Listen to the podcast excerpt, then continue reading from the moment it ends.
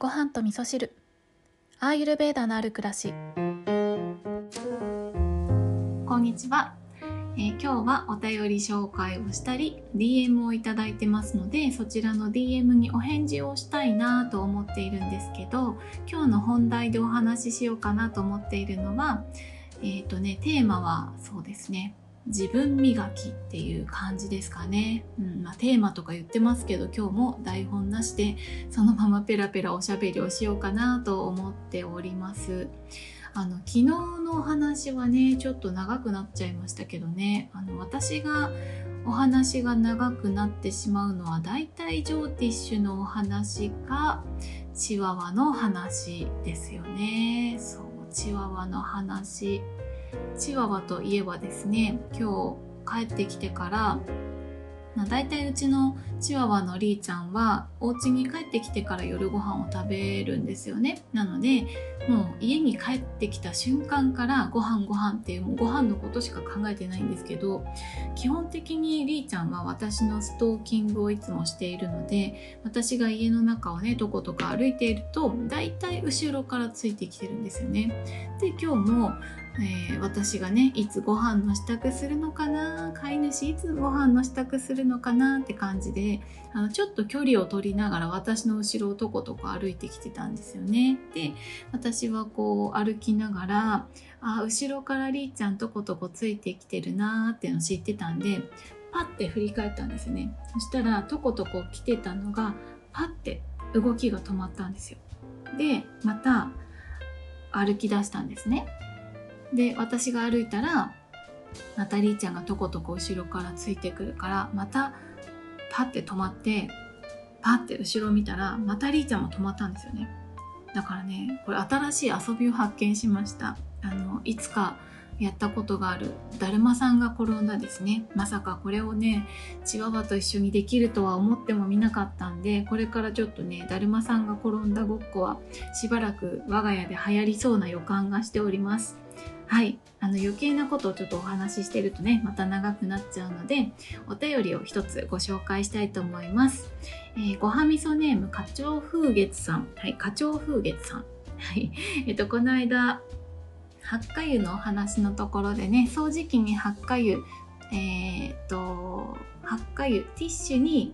ハッカ油を垂らしてそれを吸い込んでから掃除機かけると気持ちがいいですよって教えてくれた花鳥風月さんですね。はい、補足でお便りをいただきましたので、そちらご紹介したいと思います。ですね、どっから読もうかな。ちょっと、前の部分を省略させていただいて、掃除機にハッカ油について、掃除機で吸い込んじゃって大丈夫ですかというお話がありましたので、補足をさせてください。掃除機の種類によっては難しいのかもしれません。最終的に自己判断になると思います。我が家はサイクロン式でダストカップに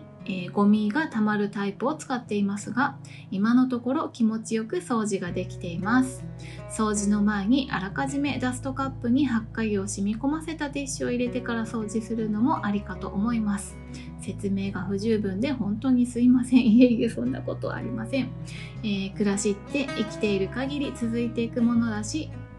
身近なことだけに小さな工夫が心を豊かにしてくれることってたくさんありますよね。今日も私なりに暮らしを楽しみたいと思います。はい、こちらは DM の方でね、補足のお便りとしていただきました。花鳥風月さん、ありがとうございます。本当にご丁寧にメッセージをいただいて、皆さんにねお伝えしなきゃって思いつつ、ちょっと何日か経ってしまったんですけれども、そうこれね見てて思ったんですけど、なんかそういう製品があってもいいんじゃないって思ったんですよね。うちの掃除機は一応この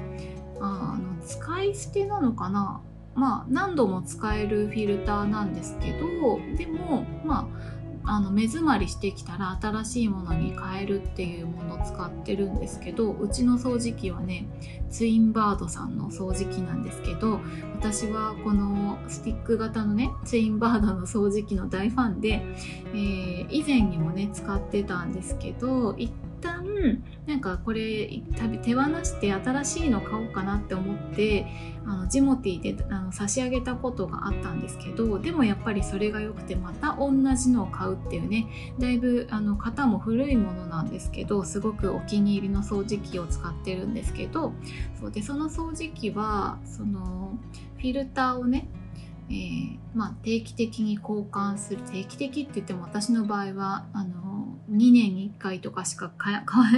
えないんですけど、頑張って洗ってできるだけ長く使うってことをしてるんですけど、なんかこのフィルター自体にアロマのね、香りを染み込ませておく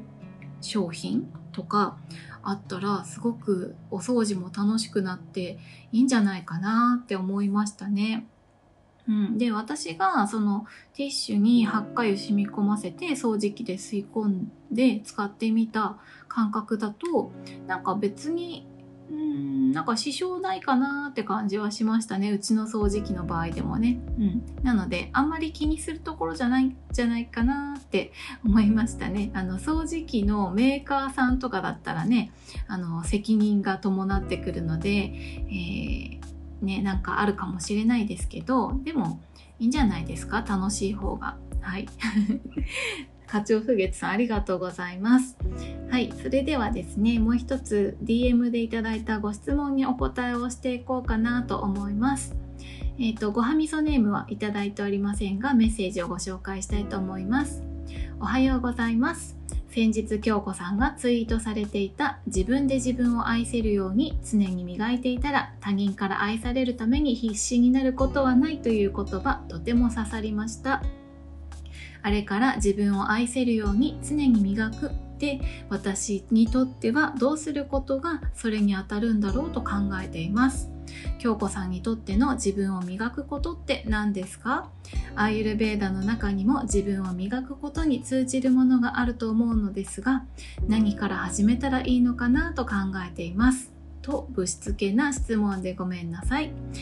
なんだかヒントが欲しくてメッセージしてしまいました。ごはみその過去回を追いかけて聞いています。きっとその中にもたくさんヒントがある気がしつつ、はい、こんなメッセージをいただきました。ありがとうございます。そうなんですよね、ツイッターじゃないの X っていうの、ツイートをねしたんですけれども、なかなかその自分が愛せない、自分のことを愛せないっていう方はね、すごくたくさんいらっしゃるなって、私の周りにもね、それで苦しんでいる人とかもいて、結構身近にいるんですけどね、どうしたらいいかわかんないっていう声は聞くし、ジョーティッシュのセッションでもね、そういったお声を聞いたりすることもあるんですけど、私の中ではこれはとっても簡単なことで、自分で自分を愛するっていうことを、するポイントとしては、私の場合は純粋な自分に戻るっていう感じですね。だから、デトックスファーストってね、アーユルヴェーダでも言われていますけれども、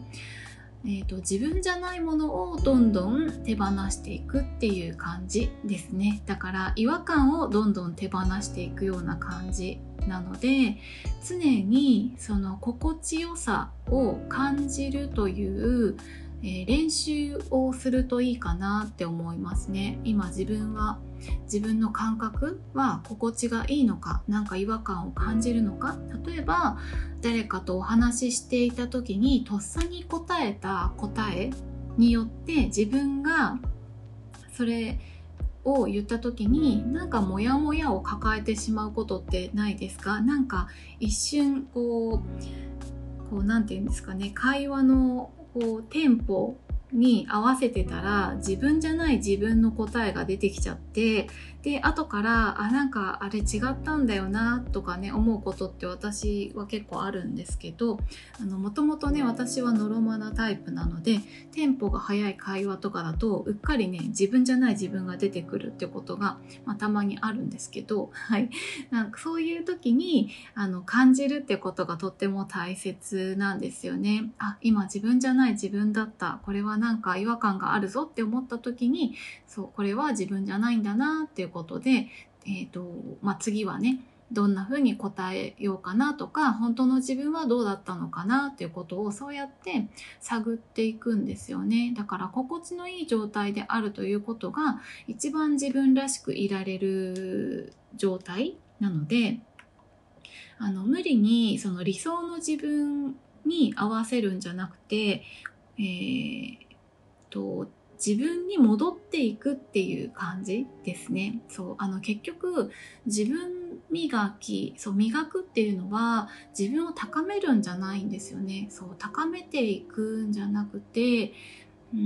逆、むしろ逆かな、逆じゃないのかな、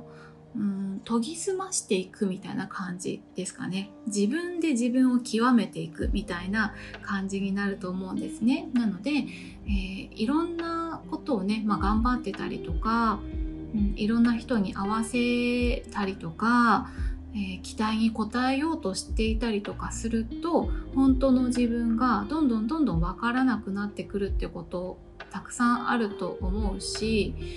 それが割と当たり前なんじゃないかなって思うんですよね。そうなので、まずはその、頑張ってる自分も自分なんですけど、でもそこにもし違和感があれば、そこは頑張んなくていいのかなとかね、もっと心地よくいられる方を頑張った方がいいのかなとかね、そうやって自分が見えてくるんじゃないかなって思うんですね。そうで、アイルベーダの話なんですけど、ちょっと今日は夜の収録で、今もう10時を過ぎているので、頭が微妙に回っていなくて堂々巡りになっちゃうようなお話をするかもしれないんですけれども、そう、アイルベーダではデトックスファーストって言われているのは、その動作をね、整える、自分の中のエネルギーバランスを自分らしく、戻していくためにデトックスをしていくっていうことをするんですね。自分の中のいらないもの、未消化なもの、自分じゃないものをどんどん排出していくということをすることによって、本来持っている自分のエネルギーバランスに整っていくことによって、言うことであったり行動であったり、そういったものが全て自分らしくなっていくっていうね、そんな考え方があるんですよね。個性が戻ってくるみたいな、そんな感じかな。今日はちょっとあんまり上手にお話できてる気はしないんですけれども、大丈夫です。この番組のリスナーさんは皆さんとっても受け取り上手なのでね、いつも安心してお話をさせていただけるんですけれども、そうやってね、自分じゃないものをどんどん排出していくということで自分らしさが戻ってくるっていうのは、アイルベーダでも言われていることだし、実際に私がやっていてもそうだなって思うところなんですよね。で、これもね、ゆっくりでいいと思うんですよね。私の場合はその自分を好きになるキャンペーンをずっとやっていたんですけど、今でもやってるんですけど、何年ぐらいかな、6、7年、もっとやってるかもしれない。ちょっともう記憶が分かんない。今頭が働いてないんですけど、もう結構長いこと自分を好きになるキャンペーンっていうのをやっているんですよね。で、それは本当にすごくね、小さいことだったりするんですよね。例えば見た目とかじゃないんですね、行動とかですよね。多分この話どっかのエピソードでもしてるんですけど、その一つ一つの行動における選択を A パターン B パターンで用意して、どっちを選ぶ自分の方が好きかなっていうことを考えて、それで行動していくっていうことなんですよね。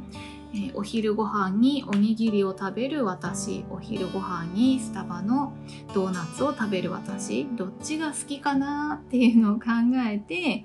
で、これはどっちが好きかな、だからどっちが体にいいかなじゃないんですよ。どっちが今の自分にフィットしてるかなっていうのを考えて、自分が好きな方を選ぶみたいなことをやってるんですよね。食べ物だけじゃなくって、例えば落とし物をちゃんと届けてあげる自分か、見て見ぬふりをする自分かとか、困っている人に声をかける自分か、スルーしていく自分かとかね、そういったミッションがね、日々皆さんにも訪れていると思うんですよ。で、そういった場面に出くわした時にどんな自分が好きかなっていうのを考えて自分が好きな方を選ぶ。なんか結構私が住んでいる地域は海外の方が多いんですけど、旅行に来てる人がね多いんですけど、海外の方ってね、目が合うとにっこり笑ってくれる方が多いんですよね。で、最初はにっこり笑ってくれても笑い返すとかあんまりしてなかったんですけど、でもどっちの自分が好きかなって思ったら、なんかそこはもう何も考えずににっこりに対してにっこりで返せたら、なんかすごく私も心地がいいかもしれないと思ってやってみたら、意外となんかその自分も好きだなと思って最近はやるようにしてたりとかね。まあいろいろですね、自分を好きになるためにどんな選択をするかっていうねことだから、逆を言うと、自分じゃない自分というか、自分を好きになれないようなことはやらないようにするっていうこともね、同じ意味なんですけどね。そう、ちょっと長めのお話になっちゃったんですけど、ね、言いたいことが伝わってればいいなと、リスナーの皆様のレシーブ力にお任せしながら今日もお話をさせていただきました。ご質問の答えになってればいいんですけどね。でも自分磨きをするっていうのはね、無理に自分を高めるっていうことじゃなくって、自分じゃないもの、自分の中で違和感があるものをどんどん手放していく作業っていうね、デトックスしていくことになってくるので、デトックスしていくとね、自分の長所が見えてくるんですよ。そしたらそれを伸ばせばいいんです。だから最初はまずはね、いらないものを排出するっていう方が先っていうのはアイルベーダの理論と一緒ですね。はい、ということで今日は、自分磨きをテーマにねお話をさせていただきました。それでは皆さん、今日も良い一日をお過ごしください。今日も聞いていただきましてありがとうございます。